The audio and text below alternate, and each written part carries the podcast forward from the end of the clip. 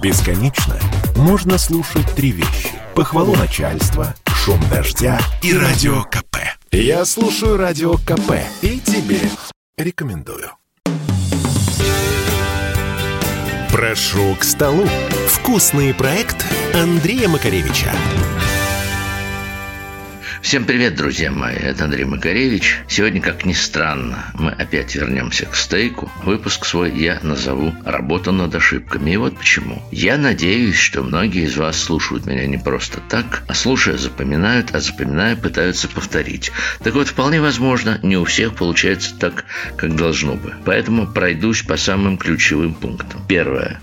Само мясо. Мясо – это не все, что красное и без костей. Мясо для стейка – это мясо из определенной части животного. Сегодня не надо заниматься анатомией, потому что стейки эти уже выбраны, вырезаны и продаются. Вам их назовут и покажут. Вы можете выбрать более жирный, менее жирный. В общем, с этим все просто. Категорически не надо его мариновать. То есть это может получиться все, что угодно в результате, но к стейку это не будет иметь никакого отношения. Не вздумайте его отбивать. Слушайте. Слушайте, лучше, если вы видите, что кусок мяса не подходит для вашей задачи, сделайте из него что-нибудь другое. Котлетку, например. Мясорубка, она все возьмет. Теперь, очень важный момент. Некоторые думают, что чем свежее этот кусок мяса, тем лучше получится стейк. Это не совсем так. Классический чикагский стейк должен пройти ферментацию. А еще совсем недавно чикагский стейк две-три недели лежал в морозилке. Не всем странам свойственно. В некоторых районах Абхазии считают, что только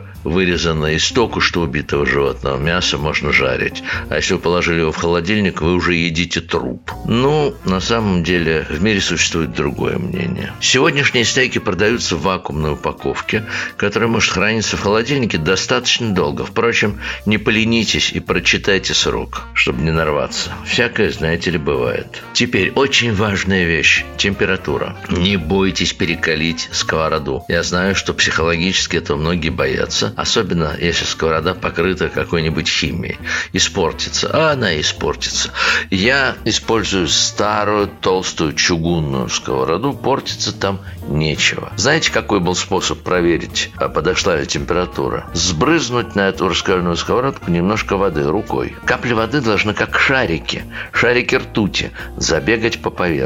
Это означает, что вы накалили ее нормально. Мясо должно запечататься, то есть внешняя сторона должна сжаться от температуры и образовать корочку. Тогда сок не успеет вытечь из стейка и останется внутри. Если температура будет чуть меньше, чем надо, у вас получится полувареный кусок мяса, потому что сок пойдет наружу, он начнет шипеть на сковородке, и в общем картину вы уже не спасете. Елена Малаховец в свое время предлагала такую штуку. Вот на перекаленную сильно сковородку бросить кусок мяса, она, правда, говорила о филе миньоне, о вырезке, обжарить его без всякого масла со всех сторон, после чего сдвинуть сковородку с огня, то есть температура будет уходить и уходить, а сверху на кусок мяса положить кусочек сливочного масла. Это несколько брутальный способ, но вообще получается вкусно. Можете попробовать. И теперь главный секрет. Вот ваши стейки готовы. Вы видите, что корочка получилась, что внутри он medium rare, нежно розовый и исполнен соком. Не подавайте его сразу в тарелке к столу. Возьмите большой кусок фольги, положите туда стейк и заверните его минуты на две-три. В нем происходят удивительные химические процессы, благодаря которым